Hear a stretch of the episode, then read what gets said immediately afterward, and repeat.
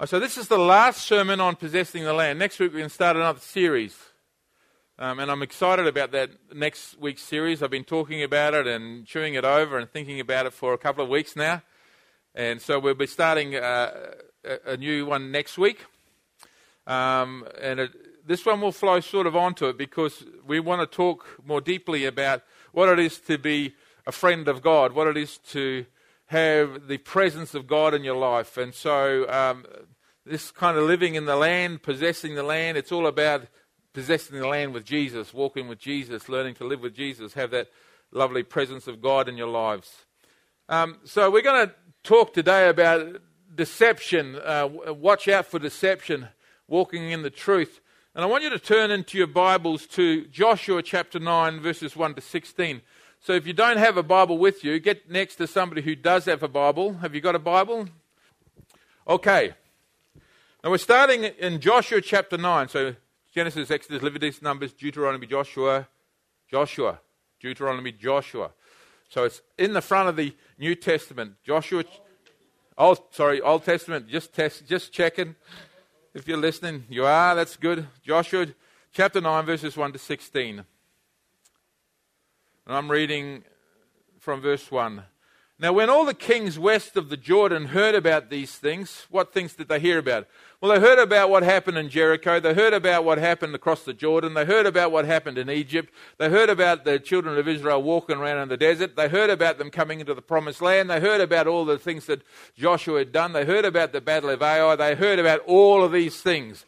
And the kings of the west of the Jordan knew that they were next. There's this body of people, a, a great nation is moving towards them, and they knew that they were the next to be conquered. They were the next in line. Uh, the kings of the hill country in the western foothills and along the entire coast of the Mediterranean Sea, as far as Lebanon, the kings of the Hittites, the Amorites, the Canaanites, the Perizzites, the Hivites, and the Jebusites, they came together to wage war against Joshua and Israel. However, when the people of Gibeon heard what Joshua had done at, to Jericho and Ai, they resorted to a ruse. They went as a delegation whose donkeys were loaded with worn out sacks and old wineskins, cracked and mended. They put worn and patched sandals on their feet and wore old clothes. All the bread of their food supply was dry and moldy. Then they went to Joshua in the camp of Gilgal and said to him and the Israelites, We have come from a distant country. Make a treaty with us. The Israelites said to the Hivites, But perhaps you live near us. So how can we have a, a make a treaty with you? We are your servants, they said to Joshua. But Joshua asked, Who are you and where do you come from? And they answered, Your servants have come from a very distant country because of the fame of the Lord your God. We have heard reports of him, all that he did in Egypt, and all that he did to the two kings of Amorites east of the Jordan, Sihon, king of Heshbon, and Og, king of Bashan, who reigned in Ashtaroth. Asheroth. And our elders and all those uh, living in our country said to us, Take provisions for your journey Go and meet them and, and say to them, We are your servants, and make a treaty with us. The bread of ours was warm when we packed it at home on the day we left to come to you. But now see how dry and moldy it is? And these wineskins that are filled were new, but see how cracked they are? And our clothes and our sandals are worn out, but they were by the very long journey. And the Israelites sampled their provisions but did not inquire of the Lord. Then Joshua made a treaty of peace with them to live to let them live. And the leaders of the assembly ratified it by an oath. So it became law. Three days after they made the treaty with the Gibeonites, the Israelites heard that they were their neighbors, they lived near them. So that's the account that we're going to deal with today. You can see that deception was an act of war. Joshua in Joshua chapter 9 verse 2 it says and they came together to wage war against Joshua and Israel. They came together to wage war. And in the process of coming together to wage war, they decided to deceive Israel and Joshua. Deception is what a ruse is. It says, However, when the people of Gibeon heard, now the Gibeonites were Hivites. Hivites were one of the tribes that was mentioned there. Gibeonites was a town that belonged to the, the group of nations that were Hivites. Hivites, if you go back to the root, means the word life. Life, to live. They wanted to live. The Hivites, the Gibeonites, wanted to live. They didn't want to contest in war. They wanted to set. It says they resorted to a ruse. Now, who knows what ruse means? Who doesn't know what ruse means? Okay, that's more like it. Yeah, a ruse is, is an interesting um, word. A ruse is a deception. A ruse. Everybody say ruse. A ruse is a deception. Okay. A ruse is a deception. So if I if I tell you a ruse, I'm actually telling you a lie. I'm telling you a lie. So a ruse is a deception. It's an action or a plan which is intended to deceive somebody. And it's done in this case as an act of war. In fact, all deception is an act of war. So there's a number of different ways that the enemy can come and have battle with us. And one of the ways that the demi, de, de, devil might try and have battle with this is to deceive us. We know that in war, in war times, a lot of uh, deception is used to deceive the enemy into thinking certain things. Because if you can deceive the enemy, you can take him by surprise and you can kill him. So deception is used widely in war, and there's kind of five ways that the, that uh, deception is used in war, and I want to talk to you about them and just show you how the devil uses those five ways. There's five types of deception used by Satan. There's the feigned retreat. Now, the feigned retreat is the is the part where you know Israel used it last week Ai. Ai. They went to the front of the, the, the, the city of Ai, and then when the, when uh, the king came out, he started to chase them. Israel ran backwards. The retreat. Oh, we're scared. We're, we're running away from you. And of course, they kept on coming out after them. That was a ploy to get them away from the city because they have a force behind them to come in behind them and to cut them off from the city, to kill the city and to destroy them. It was a play. It was a deception. It was a feigned retreat. So Joshua used it against Ai, and the devil uses it against us. He sometimes, you know, we're meant to be followers of Jesus, okay? You know, one of the things that I, I, found really interesting when I was younger was the fact that we've got power in Jesus, and Jesus gives us the victory, amen? And you can speak to demons, and demons will leave when you command them to leave. I remember one day um, in our youth meeting, there was a young guy that came onto the street and he was completely utter, utterly affected by a demon, evil spirit. And he wanted to fight. He wanted to fight me. I remember it really clearly. We were at Hallowell Road. That's where we had this. Uh, he was standing there and he wanted to fight me. And I said to him, I said, you, do you want to fight? He says, yeah, I want to fight. I said, you know, how about you fight Jesus? I said, because I'm not going to fight. How about you fight Jesus? this guy started screaming and he fell on the ground. And I, I went over and I prayed for him and I commanded the evil spirit that was affecting him to leave. And it left like that. And he got up and he didn't want to fight anymore. And he wanted to sit down and he gave his heart to Jesus. You say, oh, right, we've got victory. You know, we're to follow Jesus. And then when we follow Jesus, the, devil, the devil's come and we can command the devil to leave and it, will, and it will go. We can resist the devil and it will flee. You've got power in the name of Jesus. You know, you know what the temptation is? The temptation is this. You stop following Jesus and you start looking for devils. You, know, you lose the point. You lose the point of what it's all about. The devil says, Oh, I'm scared, I'm scared. And so everywhere you look and you're looking for a demon. You're looking for a devil. You're going to find a devil somewhere, you know. And so all your life you, you spend just looking for demons. You're looking for, for some sort of threat. You don't have to worry, the devil will find you. you don't have to go looking for him. You just have to follow Jesus, and in your following Jesus, You'll encounter him. And when you encounter him, deal with him. You don't go hunting for him. Don't go looking for him. He'll come and find you. Remember, the devil tempted Jesus, and, and he went through all the temptations. Uh, and, and then it says in Luke chapter 4 Now, when the devil had ended every temptation, he departed from him until an opportune time. He was coming back. He's going to return. So you don't have to go looking for him. There's a, there's a deception in the retreating demon. There's a deception in our lives that, that you can start honing in on something and start chasing something. We're going to find demons everywhere and look at for demons everywhere and chase demons everywhere. You know, you need, you need to stop. What does Jesus want you to do going forward? And when a demon crosses your way, tell it to leave. You got that? So it's a feigned retreat. So one of the things, a distraction probably that, that the devil puts in your way. Another, another strategy of war is what we call fictional units. In the Six Day War in Israel, they used this sort of uh, tactic to win. Now, the Arabs were coming to push them into the sea. And the, and the Israelites didn't, they only just, 1948, they only just established themselves in the land, and they knew they didn't have the firepower, they didn't have the military force to resist an attack.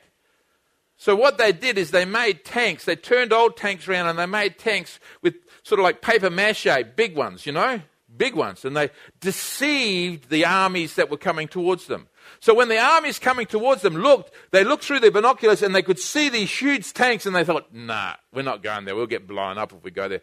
But the, the tanks were only made out of cardboard. They weren't real.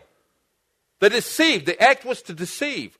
I heard in the history of another man who was, who was caught up in a corner there and he wanted to deceive his far greater enemy that he had many troops there. He could get horses, a pack of horses out with riders on it, and he could get them out secretly at night time and he could ride them into the fort during the day in full view of the enemy.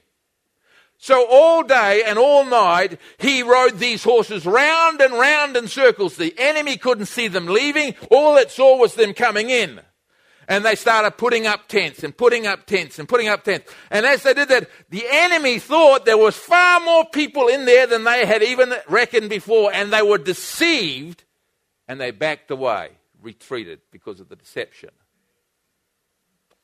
Now, the devil does that all the time with us. He puts things up and makes them bigger. You know, you get a lot of fear in your life coming from the fact that you think that the devil is much stronger than he is. There's a demon there? Oh, demons, yeah, I'm scared of them. Why? Because you're listening. You're fe- there's a feigned unit there. It's like he saying, Oh, look how strong I am. And you're standing there. Doesn't the Bible say, resist the devil and he will flee from you? Then why are you trembling and shaking in your boots? You see, you've believed the deception. You believe that you're weaker and he's stronger. Anything that comes at you from a demonic force, you think you can't resist it. It's terrible. You don't have to shake in your boots. Remember, we were singing today. Greater is he that is in us. We were singing, you know, we're victors in Christ. We're more than overcomers. We're, we're, that's the truth. That's the truth. So anything that presents itself to you and, and, and makes you fear is something that is feigned. Feigned means it's just made up. It's not real. Feigned means it's created in your mind. Just create something in your mind and you'll run away from it. That's how fear works. You see a little child, and a little child will, will you see it's scared of something. It's scared that it's going to, you know, hurt itself or something, and you see it won't go near it. And then you, then you put it in its mouth and it tastes it, and it's, it's not vegetables. It's ice cream. They have no more fear of it anymore and just open their mouths every time for the ice cream. Ask Miller. No, I was only joking. Not really. A little bit. so the feigned thing is the danger. So that's a that's the ploy that the devil uses. You know, it says in uh, Romans, uh, 1 John 4 4, it says, You have God, little children, and have overcome them, because greater is he that is in you than he that is in the world. Now, you don't have to get scared of what's coming at the world. Look, you, look, because of the fear of what's happening in these last days, men's hearts are failing them. Men are getting heart attacks because they're looking at the world, they're listening to the news. They, they, listen to the news and they think about what could be happening in the world today, and they get so frightened on the inside that their hearts start to fail them. The scripture says that's what's going to happen. Your heart doesn't need to fail you with fear. The thing that is presenting itself to you is not greater than you. You are greater than it. And while you go through hard times, they can't destroy you because we are more than overcomers. We are more than conquerors through Christ who loves us, tells us in Romans chapter 8, verse 30, 37. it says, if we endure with him, we will also reign with him. And says in Revelation chapter 5, verses 9 to 10, he says, and they sang a new song. This is the, the, the, the saying, You are worthy to take the scroll and open the seal you were slain and have redeemed us to God by your blood. This is talking about the church. Out of every tribe and every tongue and every nation and every people, you have made us kings and priests to our God. That's who we are. We're rulers and reigners in Christ. So there's no point for fear. The devil will try and scare you with its fictional units. He'll set himself up and, and huff and blow and, and, and, and try and get you to retreat. But you don't have to retreat. Another way that uh, deception is used in war times is called the smoke screen. The smoke screen. They usually let off a smoke bomb. And, and when the smoke goes up, you can't see that because of all the smoke, all the fog. And underneath the fog, they're scurrying around doing what they have to do. They have predetermined what they're going to do. So they set it off and off they go. They start moving the troops while you can't see them. All you can see is the fog. You can't see anything else. And we've got to be, be aware that the devil will use a smokescreen to try and deceive us. It presents things to us. It looks like that's real, isn't it real? And you go and wipe it. It's not real. You can put your hand through it. It's not substantial. It's just a, a vapor. It's just a smokescreen to, to deceive you, to set you off guard. There's a lot of smoke screens. Can you give me one or two smoke screens out there that are in the world that we get deceived by? Don't throw me one. Money. Money can be a smoke. You think, if I only had money, I would be very happy. That's a deception. It looks like that's going to, it's a smokescreen. And then when you win the money, guess what? It doesn't give you the happiness. Sorry?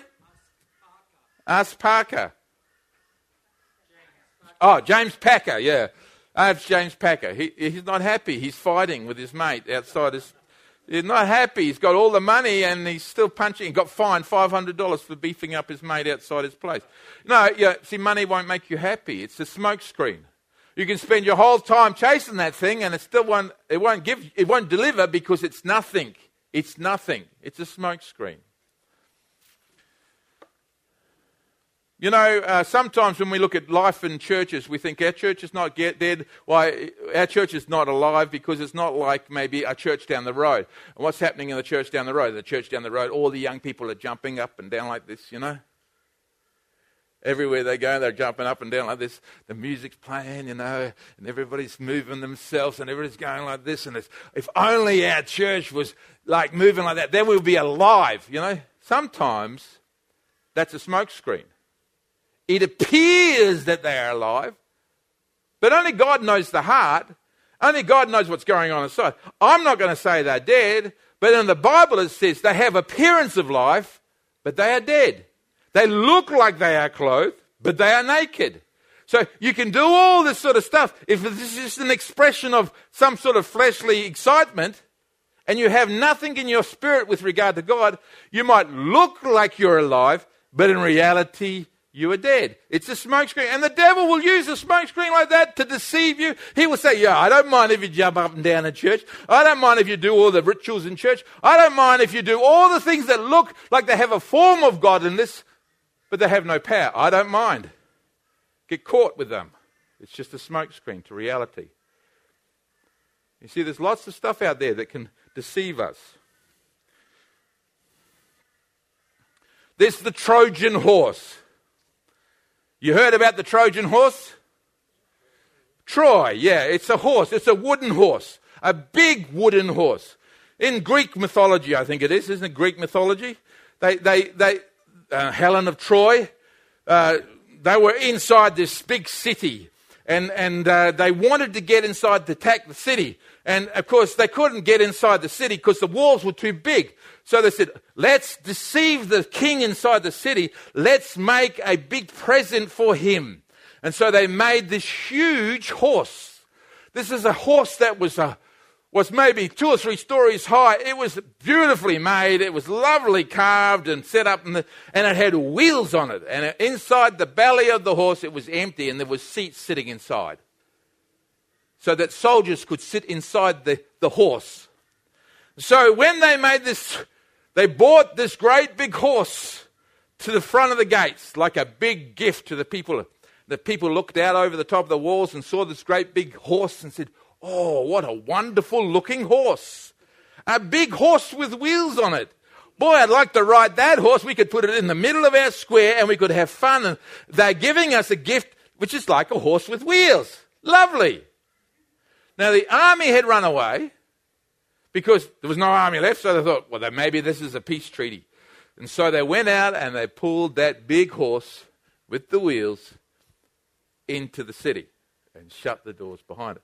Well, in the middle of the night, there was a creaking sound, and the bottom of the horse opened up, and down dropped the stairs, and all the soldiers ran out and opened the gates. The army came in and took the whole place. A Trojan horse looks like it's something, but inside its belly there's something else. So if you came to me and said, Mark, I got a gift for your Christmas present. I've got the latest Xbox. Who'd like the latest Xbox? Put your hand up if you'd like the latest Xbox. If you, is it is it good? Hey, yeah, I'd like it. You can't have it, but you'd like it. Maybe maybe if I had the money, I could buy it for you. See, if you had all the money and you say, "I'll buy you the latest Xbox," you know, on the days off that you have, you could just play Xbox.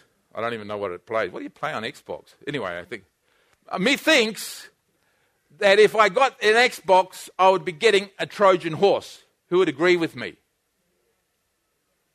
It's, it's like you're saying to me, Mark, I got a present for your anniversary. This is your, your um, maybe it's your 20th year anniversary for the church, and we've got a present for you, Mark, just to show you that we just appreciate all the work that you've done for Jesus.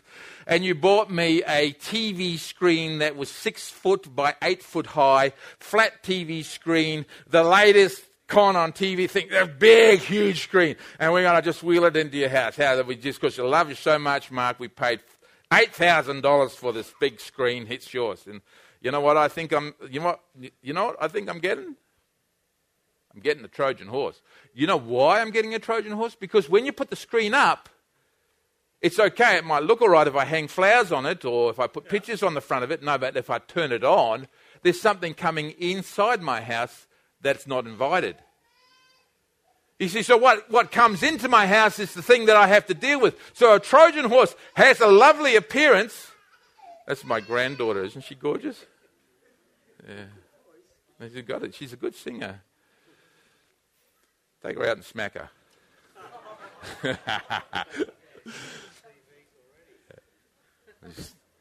That's a Trojan horse. A, ho- a Trojan horse is something that that you, you, you embrace and you think, well, that's lovely, but later on you find there's something else that's coming through it that you don't want in your house. Trojan horse. The devil does that all the time. Oh, you want to get money, you get, so you get money.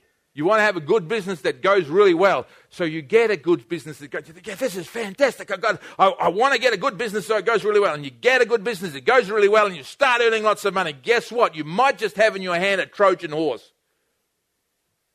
because all the problems that come associated with the wealth, all the problems that come associated with the finances, all the time that it's going to take. You know, and Jesus says, lay not up for yourself treasure on earth where wrath and moth, moth, wrath, moth and rust to destroy. Lay up yourself treasure in heaven. He said, you know, you say, well, you know, I just so busy with the work that I, I, I can't get to church every Sunday, mate, you know, because my business is calling me and I have lots of things to do. You just got a Trojan horse taken you away from God. The devil uses Trojan horses a lot. Materialism is a Trojan horse. It's good to have materialist things. It's nice to be able to give stuff away if you've got it.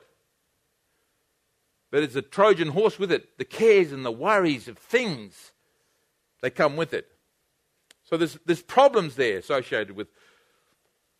What about the fifth one? It's called a strategic envelopment, which is exactly what happened. The running away is, is part of the defeat. You know, the, you know, when the enemy is running away and he's saying, I'm, I'm, I'm, chase me, chase me, chase me. That's the, the feigned retreat. Well, the strategic envelopment is, is a combination of the retreat or a distraction while something else comes around and gets you behind behind.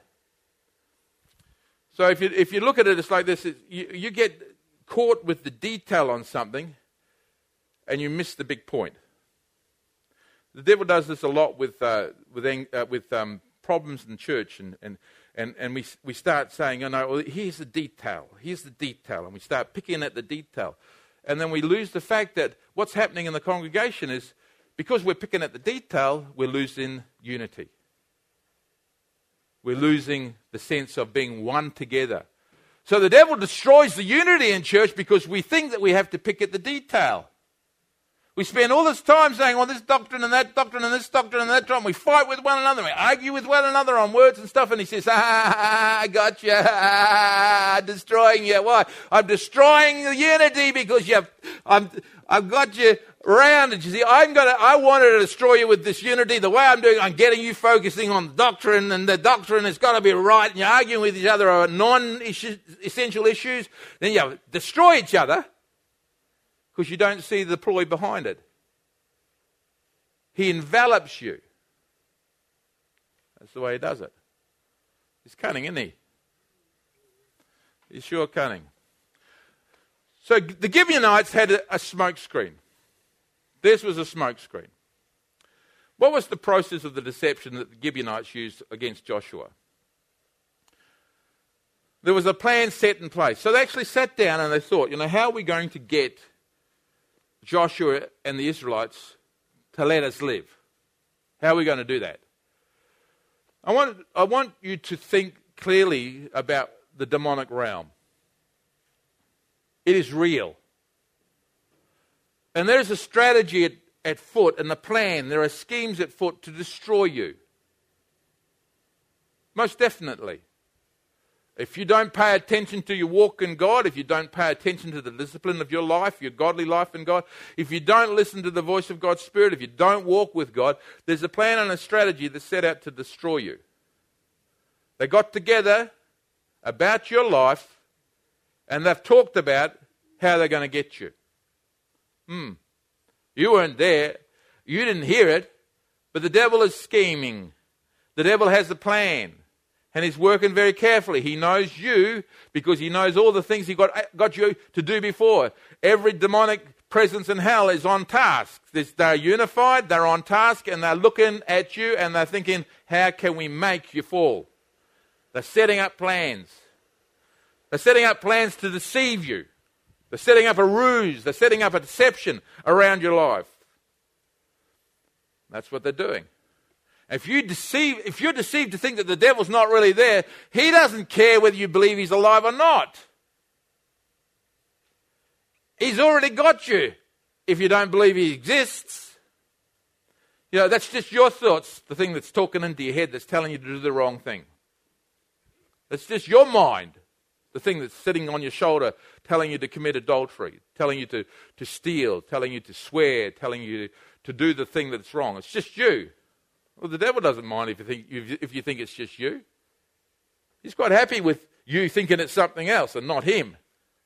But every demon in hell is, has got together and talked about how they can make Jerome fall, how they can set Jerome up for a fall.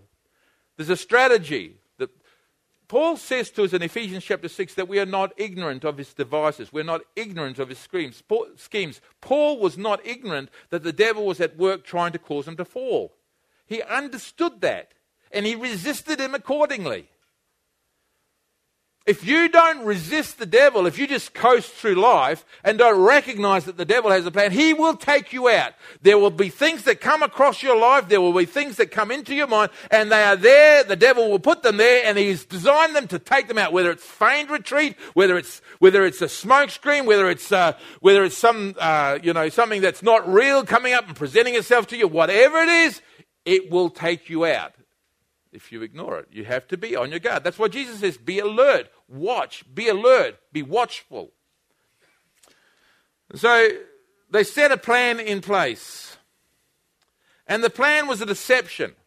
They lived next door, but they made it look like they lived far away. They got moldy bread, they got old wineskins, they got old clothes, they got everything old and they put it all together and said, We will deceive them to think that they were many miles away. So that they will create a. They, they knew that if the Israelites gave them the license to live, then they would live. They knew they were men of their word. They knew it. So they exercised that ploy. They deceived by appearance. And you know, I, I, I kind of find it's interesting because when you look down uh, and you read what it says, they kind of had an unction that this is not right, you know? They had this sort of prompt inside. The Israelites said, but maybe, but maybe you live close to us. The first intent was, uh, I don't feel real happy about this. You know, maybe they live close to us.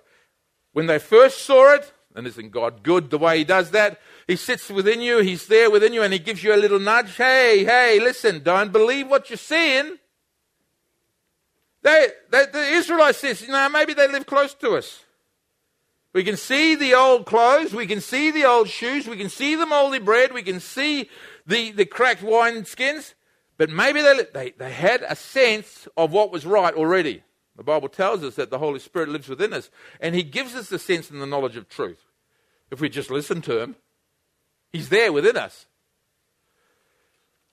So they're deceived by appearance, and then they told lies continuously. They said, Where are you from? Oh, we're from far, far away. You're our ser- you're, you're, we're your servants, and we've come a long way. You know. And then Joshua says, Where you come from? And they told lies again, told lies again.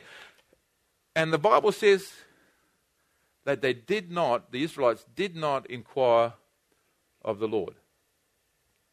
What that tells me is that they made a judgment by what they, their eyes was telling them. They, they were deceived by what they saw. So, what was the purpose of the deception? The Gibeonites did not want to be killed. Well, all the people in Ai were killed. All the pe- people in Jericho were killed, except for Rahab and her family and all those that took refuge in Rahab's house. Everybody died. They knew that the kings that had gone before them had all been killed. So, what would you do if this great army was coming toward you and you had heard how they had destroyed everybody? And they had a mandate from God to destroy everybody, wipe them all out. Don't leave, don't leave anybody alive, don't make any treaties. They were told not to make treaties. Deuteronomy chapter 7, God told them specifically, do not make a treaty with the Hittites, the Girgashites, and all the other Amorites. Do not make a treaty with them. Don't give their daughters, don't, let you, don't intermarry with them. They'll turn you from the living God. So Joshua already knew he wasn't to make a treaty. So why did he dece- why was he deceived? He was deceived because he didn't inquire of God. He looked at the way things were and figured what they were saying was the truth. They must have come from a very long, far away place. So they're not going to be our neighbours, so we can let them live. And the purpose of the deception was exactly that to get a peace treaty. Now, how does this work for us today? The devil doesn't want you to go out and have all out war with everything that comes from him. He's trying to get you to get a peace treaty going. You know, he knows that you have the power and the ability in Christ to overcome every single thing that comes against you. There is nothing that can undo you in Jesus. He knows that. In fact, the Bible tells me that the devil is, is thrashing around because he knows his days are short in Revelation. He's scared. We know he's scared. Like the, the people in Ai were scared, like the people in Jericho were scared. The people in Gibeon were scared. They were scared because they knew that the Israelites had the power to completely destroy them. The devil knows you have the power to completely destroy him in your life. You can break his chains. You can walk free. You can have nothing of him left on your life. You can walk free and walk in God in a new and living way. He knows that you can take him out for good. But he's scared that he will lose influence in your life. So, how's he going to maintain influence in life? He's got to come out, somehow make a peace treaty with you. He's going to deceive you so that you'll let him live. Now, how does he do that? He wants you to compromise, to become half hearted about things. They knew they were going to get destroyed. It says in Second Chronicles chapter 16, verse 9, if you're writing notes, Second Chronicles chapter 16, verse 9, the eyes of the Lord run to and fro throughout the whole earth to show himself strong in the behalf of them whose heart is perfect toward him. What does that say? It says that God is looking for a man or a woman. He's looking throughout the whole world for a man or a woman who's made a decision that their heart is going to be wholeheartedly for God. I mean, we, we read in, in Matthew, when we read about what God wants, he says, this is how it sums up the whole thing. Love the Lord your God with all your heart, with all your soul, with all your mind, and with all your strength. So, this idea of loving God with all your heart is there again presented. God is looking for wholehearted followers. That means everything inside you given to God. Everything you've committed to God. Everything you said, God, God, I just want you. I don't want anything else. I just want you. The devil doesn't like that because he knows that if you're wholehearted and you're committed to God, God has found himself somebody who will partner with him and walk with him and talk with him. He found a wholehearted man in Abraham. Abraham said, I just want you, God. You are my inheritance, God. I'm looking for a city whose maker is, is God, who's is, is not, I'm, I'm going to walk out of here. I'm going to a promised land. I'm looking for you, God. Wholehearted for God. Didn't matter what, just want God. God says, I can work with that. I can work with that. Let's, let's go. Let's do that. I'm partnering with Jesus. God is looking for men and women who will partner with him. And the devil says, you know what? How can we stop that? You know, if this guy gives his whole heart to Jesus, there's nothing going to stop him. He's going to do us some great damage. I know what we do. We find something in his life that he doesn't want to give away, something in his life that he's not willing to give up. Something in his life that he likes, that he wants to play with. Let's see if we can get a peace treaty with that thing in him. And if we can get a peace treaty with that thing in him, he's not wholehearted, he's only half hearted. And then we got him because he can't do what God wants him to do because God's looking for wholehearted people. So he tries to find a treaty with something from your past that you take into the future that you're not willing to let go of. Something that will undermine your walk forward. The Bible tells us that there should be no treaties with the devil. Have no treaties with the enemy. They told him that in, in Deuteronomy chapter 7. And in Colossians chapter 3, verses 5 to 6, we read these words Therefore, put to death your members which are on the earth fornication, uncleanness, passion, evil desire, and covetousness, which is idolatry. Because of these things, wrath of God is coming upon the sons of disobedience, in which you yourself once walked when you lived with them. So he's saying you've got to become to that place where you go, I, I, I, I want to give you my whole heart, God. Not just part of it, I want to give you my whole heart. Everything inside of me, I'm going to give you. The devil's looking for a treaty. So, what's the defense against deception? What do you think the, dece- the, the defense against deception is? Truth. Having the truth. Communication with God. if they failed because they, it says, they did not inquire of the Lord, then the defense would be in the inquiring of God. If the devil's smart, and he is very smart, he's got the wisdom of the ages with him. He knew you from when you were born, and he knows every time you did something wrong because he set it up for you. So he knows you better than you know yourself. He's pretty smart. Don't think he's powerful because of his smartness. You have more power because of Jesus, but he's smart. He's smart and he can deceive you. He can deceive you if you let him. So the thing that you have to recognize is that you are prone to deception. You're able to be deceived. And because you are prone to deception and able to be deceived, you have to then snuggle close to the truth of God's word. You have to get near to God and you have to ask God all the time. Is this right or is it wrong, God? What do you want me to do here, Lord? Is this right or. You know, there are so many people who get the sense in themselves that something's not quite right, but they go ahead anyway. They go ahead anyway. John chapter 7, verse 24 says these words Look beneath the surface so you can judge correctly. That's the New Living Translation. Or the NIV says, Don't judge by appearances, but judge with a righteous judgment. In 1 John chapter 4, verse 1, it says, Beloved, do not believe every spirit, but test the spirits, whether they are of God because many false prophets have gone into the world. There's lots of things out there that will deceive you. Lots of things that are there designed to take you out. In 1 John chapter 2 verse 20 it says, "But you have an anointing from the Holy One, and all of you know the truth." Now this is what this is the thing that the Israelites experienced as well in a sense that they had that sense that there was something not quite right. They had that sense, that anointing with them.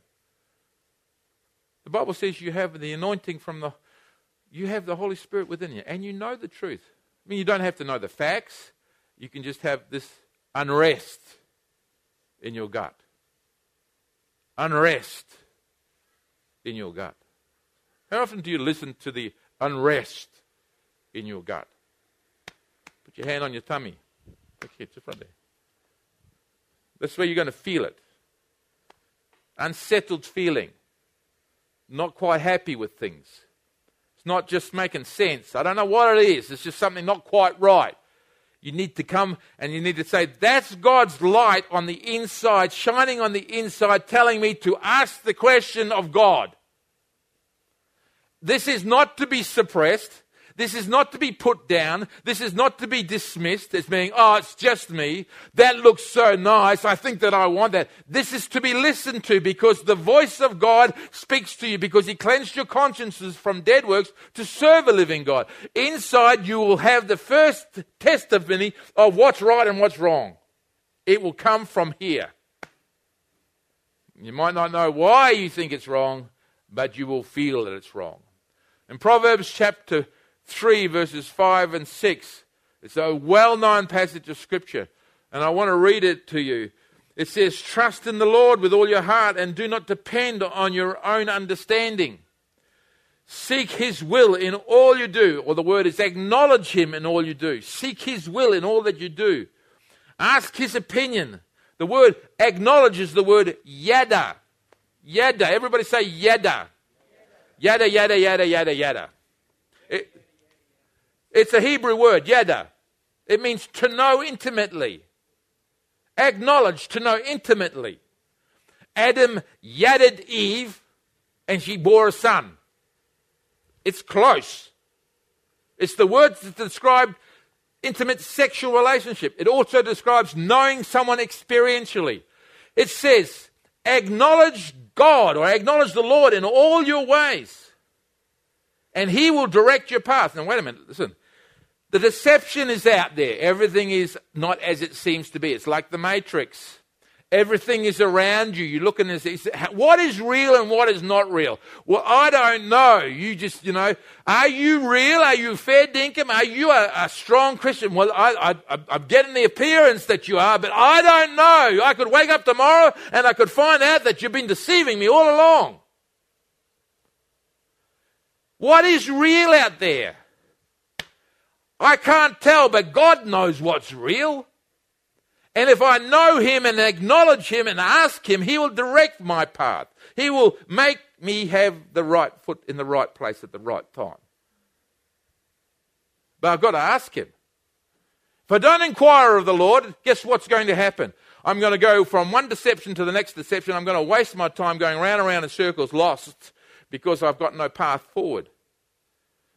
Is this walk with Jesus that you're meant to be embracing on, and this walk into the promised land is a walk of relationship whereby we are joining with God, walking with God into a new place to become fully hearted, full hearted with God and say, God, you just take me, use me for what you want. James Bamford says to him, I just want to be your man, God, for your time in your generation. I just want that with all of my heart.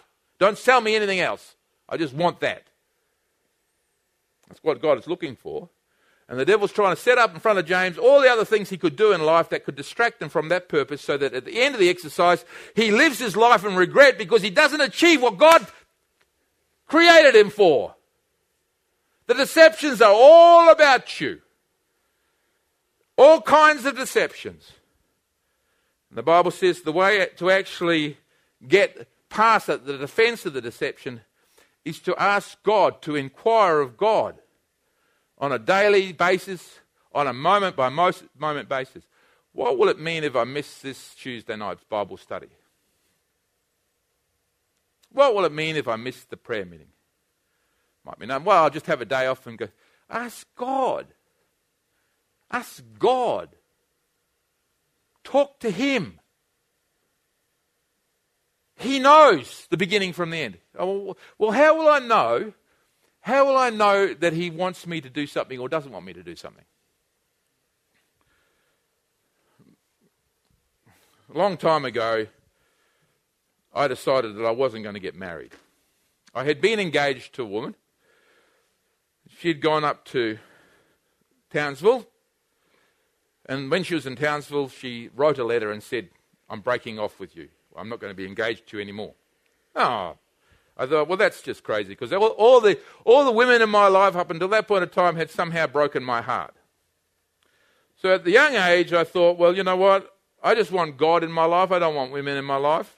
I don't need women in my life. You know, so what? You know what? I'm just going to not get married. And so I, I, I had this little discussion with God. You know, it's okay with you, God. It's just you and me. Let's forget about the marriage thing. And so off I went.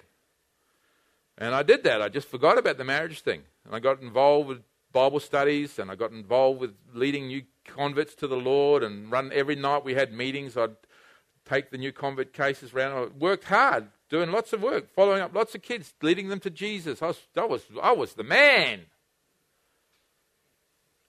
And one day when I was going down Granadilla Street in MacGregor, you'll know that place, I just come across the bridge at the bottom of Granadilla Street. It's where we used to live. And God said to me, You can't be single. You have to get married. You can't do what I want you to do without getting married. As I said to God, Well, who will I marry? And then he immediately told me Jennifer Gilleen, my wife. Now, I didn't have any great feeling of admiration for her. Every time I see her and go, oh, she makes me feel weak at the knees, you know. It was nothing like that. I don't look at her and think, wow. Oh, she looked like a little Indian squaw. She was very, very dark in color. She was like, she was like dark brown, and she used to wear white clothes, and she was stunning to look at. She had little green eyes, and but still, I mean, I'd switched the whole thing off, and so I would see her in the Bible studies, and that was wasn't interested. And then God told me. Now, this is the significant fact here. For two weeks, I thought, well, I'm going to pray about this because I don't know whether I should do this or not. Because this, is a, this could be a deception. This could be something that will draw me out and break my heart again. So I don't want to go there, and this, this is what God wants me to do. So I started to pray about it. And I asked God, God, do you want me to go out with Jenny Gilleen and get married to her? Is that what you want me to do? First day, nothing. Second day, nothing. First week, Nothing. There wasn't a statement, yes, Jenny Gilleen is the one. I already got the word from somewhere, it came, dropped him, uh, and I never even thought about that girl as being my wife ever before. By the end of two weeks, all I knew that was there's a deep seated peace in my heart. Like every time I thought of Jenny as being my wife, this sense of peace just came into my heart like that. It was like, it's right. There was, there was no sense of, oh, oh, you know, so I, I, went up and I asked her out. You know the story, I've said it before. And, and on the first date, I asked her to marry me. And she said, yes, I suppose. So, and that was that. And here we are. And that's what, how many years now? 30 something years later? 35, 37? I don't know. It's a long time now. I've forgotten, lost count. Uh, 30 odd years later, you know, this is what it says in Colossians. Colossians chapter 3, verse 15. And let the peace of God rule in your hearts. Now, the word rule is the word to be an umpire. What does the umpire do? The umpire looks at a situation and says, in or out. He says, right or wrong. That's what the umpire does. Now, who's going to rule in their hearts? It's the peace of God that's going to rule in your heart. I mean, I'm not looking for words now, I'm looking for a feeling. I'm looking for a sense on the inside. Should I buy that TV set? What do I feel on my inside? Is there an agitation in my spirit, but I want to have it because it's a status symbol for me? Can I really afford it? Can I afford it in terms of my study? Can I afford it in terms of what I want to do in life? Can I really afford this? Is the peace of God there? If it's calm, then it's okay. If it's agitated, then you won't have peace while it's sitting there.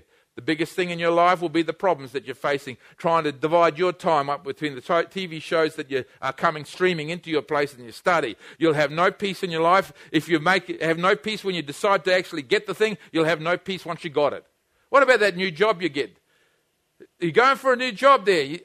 Do you have peace in your heart about that? Is this the course that you should be doing? If the peace of God is not there, they won't have peace as you're going through the course. You won't have peace when you finish the course.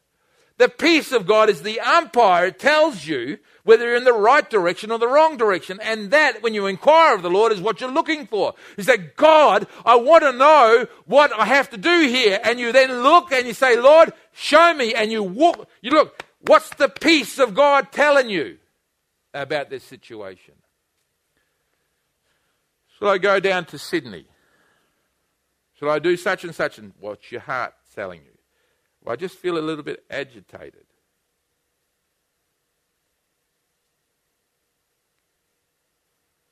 Do I follow that or do I follow the, the prompting of God? The only thing that can defend us against the deceptions of the enemy is the peace of God and the Word of God. So you come to the Word of God and you ask the Lord to show you in His Word and you look in your spirit for the peace of God. So, what happens when we find ourselves in a place where we've made treaties? Oh, okay. It would be nice if we didn't have any make, make any treaties, but here we are. We've made a treaty after the fact. Oh, dear me. I know that the Word of God says that you should not be unequally yoked with unbelievers. But just say, just for instance, you got saved after you got married, and your partner is not saved. You are now yoked with an unbeliever. You have a treaty with somebody who's not saved. You're told not to have a treaty. Are we going to tell you to get a divorce now? Of course not. You know, I don't believe that the Gibeonites treaty with the Israelites was something that was just there and it's a major failing. I, I, you know what I believe? I believe God allowed that to happen to show us something to show us something to do when we find ourselves in a place where we have made a treaty and we shouldn't have made a treaty. When we've tied ourselves up with some finances that we shouldn't have tied ourselves up with. When we, when we put ourselves in a job that we shouldn't have put ourselves in. Where we've got a partnership with somebody, we shouldn't have a partnership with somebody. When we're in a situation that we shouldn't be. God says, okay, once you get in that situation, I'll tell you what to do with that situation. We, we can't get out of it because we. Why didn't Joshua say, okay, you deceived us, Gibeonites? Take them out and kill all the Gibeonites because they deceived us. Why didn't he do that? Because he was a man of his word. he said, even though he hadn't asked God and it wasn't God's will, he said, We'll make a treaty of peace with you. And then the elders of Israel ratified it, so it became law in Israel. And they kept their word to their hurt. They kept their word. There's something about keeping your word that God says you have to do. It would have been wrong for, for, for Joshua to kill the Gibeonites. It would have been wrong for the Israelites. They would have, they would have established a treaty and then backed out on the treaty. So now they had to live with the treaty they had established. And I think God put it there for, for a reason, for us to know how to live in the, in the situations we get ourselves tied into. He says, okay, you guys can live. You've got the permission to live. But you're going to be serving God. That's what you're going to be doing. You're going to be the woodcutters and the water carriers. And you're going to, you're going to serve the children of Israel and you're going to serve the temple of God. That's what you're going to do. And maybe God had a plan for your life that He wanted to make you a preacher that goes around the world preaching, you know, and you decided, no, preaching is not my thing. You don't want to do that. And you decided you're going to take your great zeal and you, you become a businessman and, and you become a very wealthy businessman.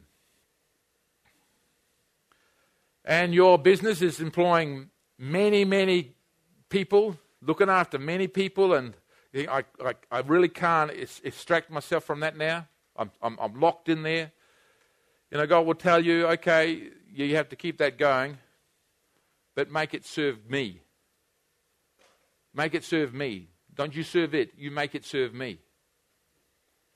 So you've got lots of money now. Why do you got why you got lots of money? Serve God with the money. Don't serve the money with your life, serve God with the money. You got a good education now. Maybe God didn't want you to have that education. Maybe God just wanted you to go and do something in faith, and you, and you went and got that education. Now you got that education. You got all that education, and, and, God's saying, you know, that's not really what I wanted for you to do. You know, I mean, I, I, I, can still take that. It's like, you know, I think God is like a GPS. You know, you know what I mean when He's like a GPS. I, I put my coordinates in there. I want to go to um, Gavin Way. So I head out from here and I head north. Well, that's not the way to go. North is not the way to go to Gavin Way. You have to you go south to Gavin Way, don't you? So I'm heading north. And what does the GPS make a U-turn at and it'll tell me the street to make a U-turn. If I don't, if I decide to go right at the street, it hasn't said, oh, look, uh, disconnected. No, no, no, no, no. GPS doesn't get angry and disconnect. It's like God. He actually is always forgiving. He says, "Oh, we'll get you around there." He says, uh, uh, "Take, um, take this street here." and then turn left. Now, I can make mistakes in my turning all along, but if I keep my GPS on, eventually, if I keep on taking right moves, it's going to get me closer to where I'm meant to be going. You understand what I'm saying? Sometimes in life you're making wrong turns. Sometimes in life you're making the wrong decisions. Sometimes in wrong you're making wrong alignments. You're making wrong things. You're going in the wrong direction. Not all the times, but sometimes you do. And it's not where God wants you to go in the end. But you know, God will tell you, okay, now move here, move there. Sometimes you get into, into situations where you're lined up with stuff that you shouldn't be lined up with. And God will tell you, you know what? Make them serve you. Don't you serve them. Do you understand the difference? It doesn't, it doesn't mean that it's okay to get yourself unequally yoked. It means that if you're in a situation where you are unequally yoked, unequally yoked or you've got a situation where you're caught in a situation, keep your heart separate. Separation of heart. Recognize that God wants you to have a heart that's solely His. Okay, you're in this horrible place. Separate your heart from it. Separate your heart from it and start following God. Start following God. Say, God, you use me. You don't have, you have not thrown me away.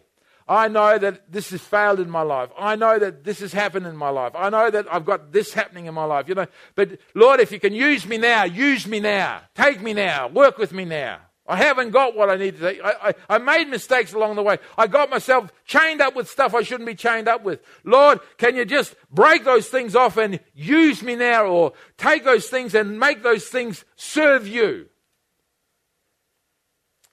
so that I can walk with you, Jesus.